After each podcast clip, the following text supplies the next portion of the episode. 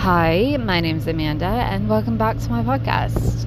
So, this podcast is about suppression. Um, it is a story of suppression in my life, and it is um, self-suppression. Oh, it's so sad. I'm I'm driving, doing this podcast um, while I'm driving, and I just drove by a dead animal on the road. A little kitty cat. It makes me so sad seeing baby kittens in the road. Um, anyway, so I um, was born into. Now I'm going to go into talking about like the whole expression story. I was born into a family, a very happy family. My mom, my dad, um, they were happily married. They were. Both Christians, and they had me in the church every Sunday, Wednesday.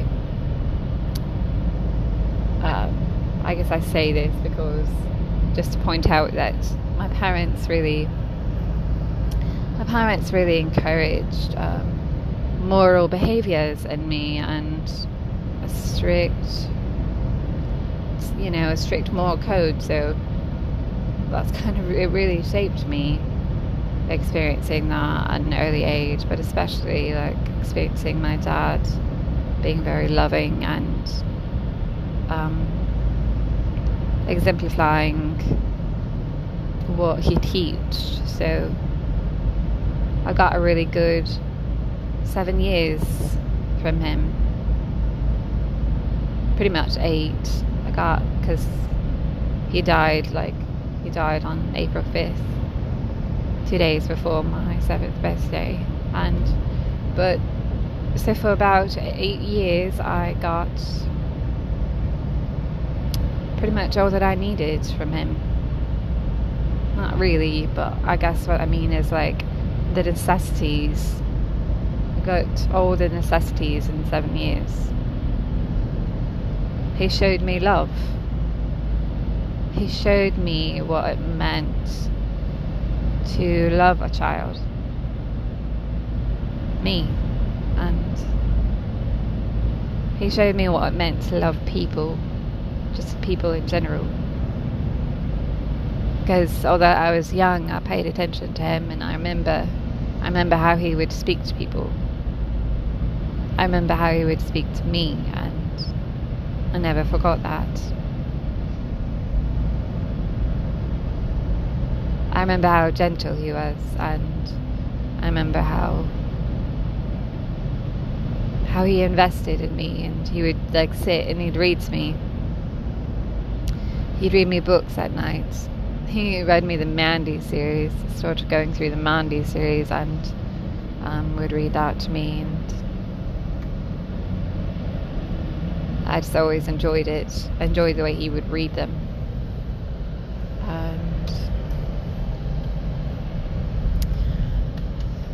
He would pray for me. He would sit there by my bed, and before going to sleep, after reading, he would sit there and he would pray for me. it makes it makes me just about cry because.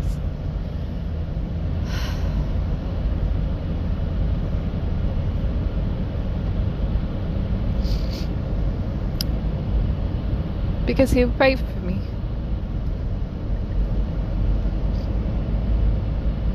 He would pray for me every night.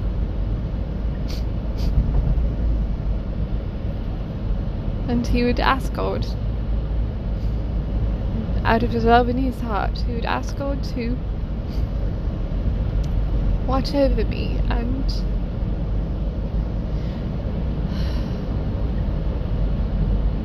and to bless me in my life and it doesn't really matter that I don't believe in and that I don't believe in Christianity anymore. Doesn't really matter. what matters to me is the the loving intention. What matters to me is the loving intention within his heart when he would after he got done reading the books and he would sit there and and, and give all that time to praying for me that is just I'm so glad that I have that memory. And then he would kiss me and say that he loved me. And,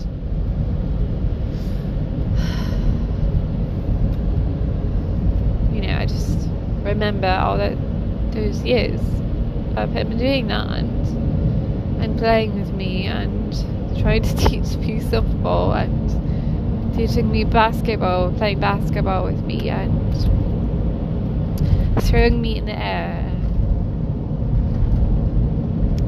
tickling me, taking me on vacation and wanting to show me the world, taking me on my very first plane that I'd ever been on. I. I think I was like six or seven, and he took me on my first plane that I'd ever been on, and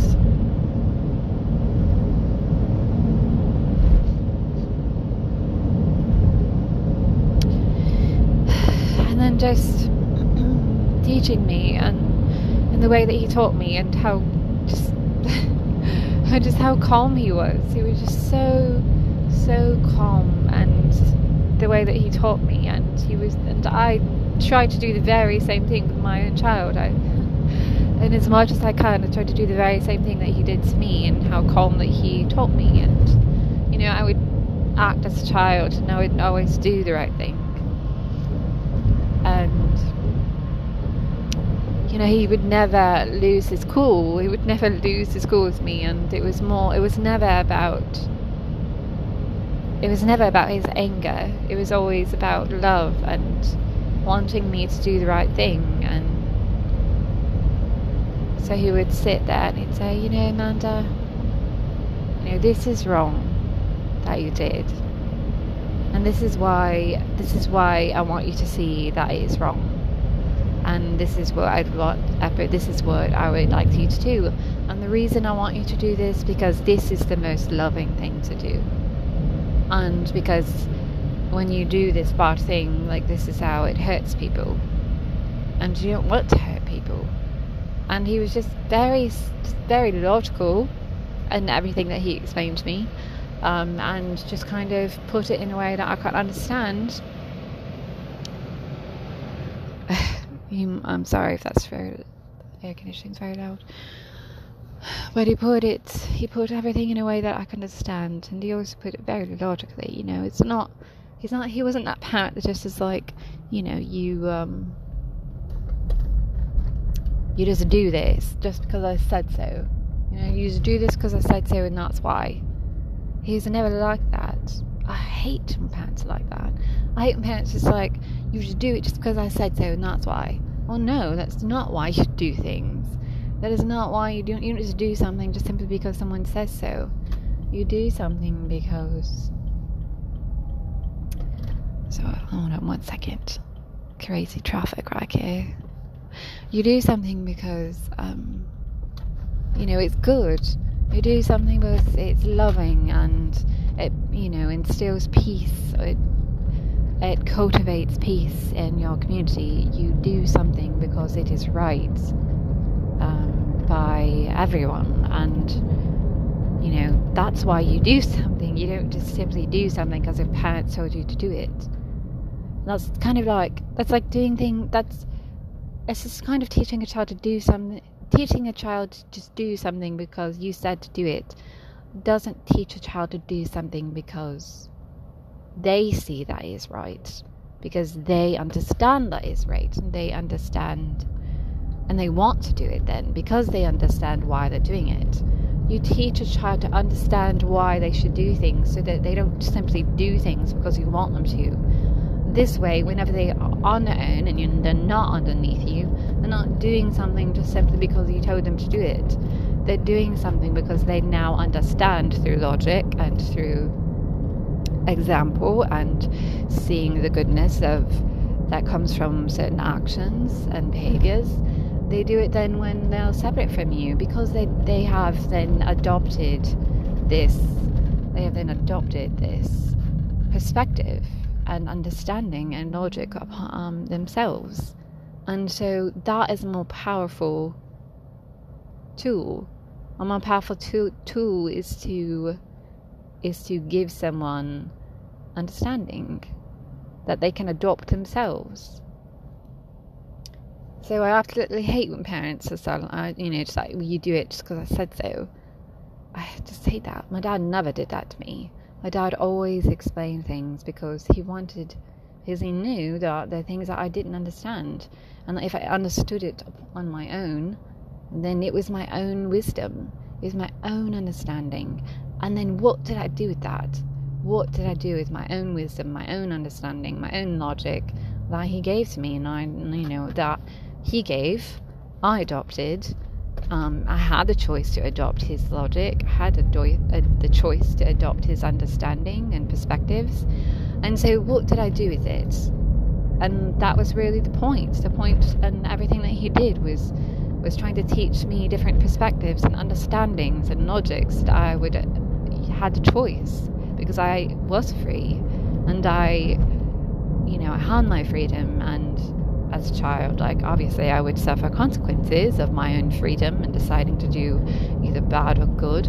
But, you know, I, I had the freedom to adopt his logic, um, to adopt his understanding, to adopt his philosophies, his teachings, his, you know, religion, the religion that I believed.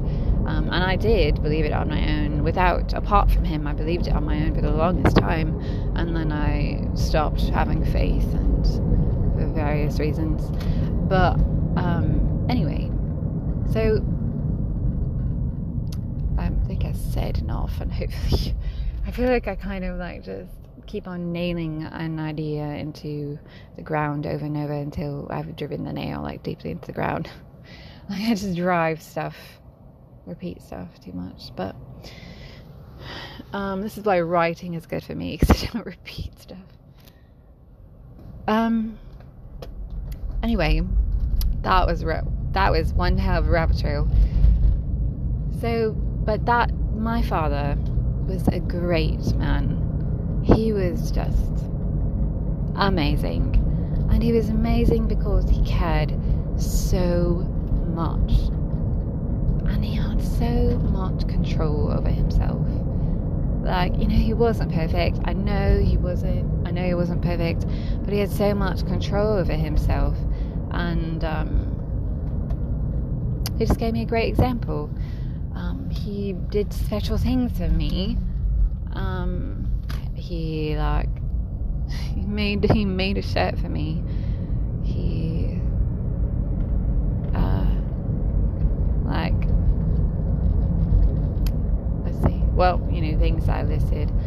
Taking me on vacation, took me flying for the first time, taught me how to ride a bike. Um, he would sing, with me, buy me candy on the way home from work. Um, watch movies with me, have pizza and movie nights. My dad was a big pizza and movie guy, like our Friday nights were a pizza and movie time for us. And um, the last movie that I actually watched with my dad was Batman. So that says anything, but that was the last movie that I watched with him. And uh, that I remember watching with him anyway. It's the last movie. So Anyway, my dad just did a lot of stuff, and he was very. Oh, and he wrote poems. God, I can't believe I forgot the most important. Th- one of the most important things. My dad wrote for me. He wrote poems. He wrote a letter. He thanked me in, in, in a letter for helping him babysit one time, and left it on my mirror in my room. And um, he was very, a very like sweet, um, artistic person, and my dad, like, he knew how to play piano, knew how to read music. He knew to, what was I? Well, I think it was a saxophone. My dad knew how to play saxophone. I don't know. My dad was just very artistic, uh, very like romantic person, um, in the way that he loved. Uh, you know, some people are just kind of like they go through the motions with love and what you're supposed to do and you know what you're supposed to do on the holidays and all that stuff. I don't know. My dad was just very unique, different, and um, very personable. And his very personable nature came out in his artistic nature, and he used his artistic he used his artistic and personal nature in how he loved me in just a lot of different ways. And yeah. Man, anyway, so that man that I love so much and gave me such great examples um, in my early childhood of what it meant to love people and um, what it meant when it meant to be loved by a man. He gave me such a great example, and I never forgot that. And I think people just don't understand that. Like, I know I, I have like like I have high expectations for whoever comes into my life as a lover. I have high expectations, but I also I don't I love who I love. I love the person. I love the people that I love. I love the person that I love because of like who they are. You know, like when I love someone, I don't. When I love someone, I don't love them because of what they do for me. Love, giving, giving love to someone is a gift. But the reason that you love someone isn't for what they do for you. The reason you love someone is because of who they are and that's something that is ceaseless. You know, like if things are based on if, thing, if things are based on what they do for you, then I don't know. I think that love would be quite fickle. So, you know, when I love someone, I love them because of how they think. I love someone because of their personality. I love someone because of you know different like qualities that I like, how they look, their eyes, their hair, the looks in their eyes. You know, that's why I that's why I come to love people. that's why I come to love someone and you know, I've I've to be quite honest, I've loved a lot of people in this world. And love isn't a choice if there's only one person that you love in the world, is it? Love is not a choice if there's only one person in the world that you you know can could see yourself with and so I think that's why when you choose someone, it is it is like the greatest compliment of all when you have seen that there are other people in the world that you love. You love different things about them. So when you choose someone, it's like, wow, out of all the people, you chose me. And so I think that I feel that it is more of a compliment when you do see other people that you love, but you've chosen this one person. It is more of a compliment because you um, you know like i said you chose them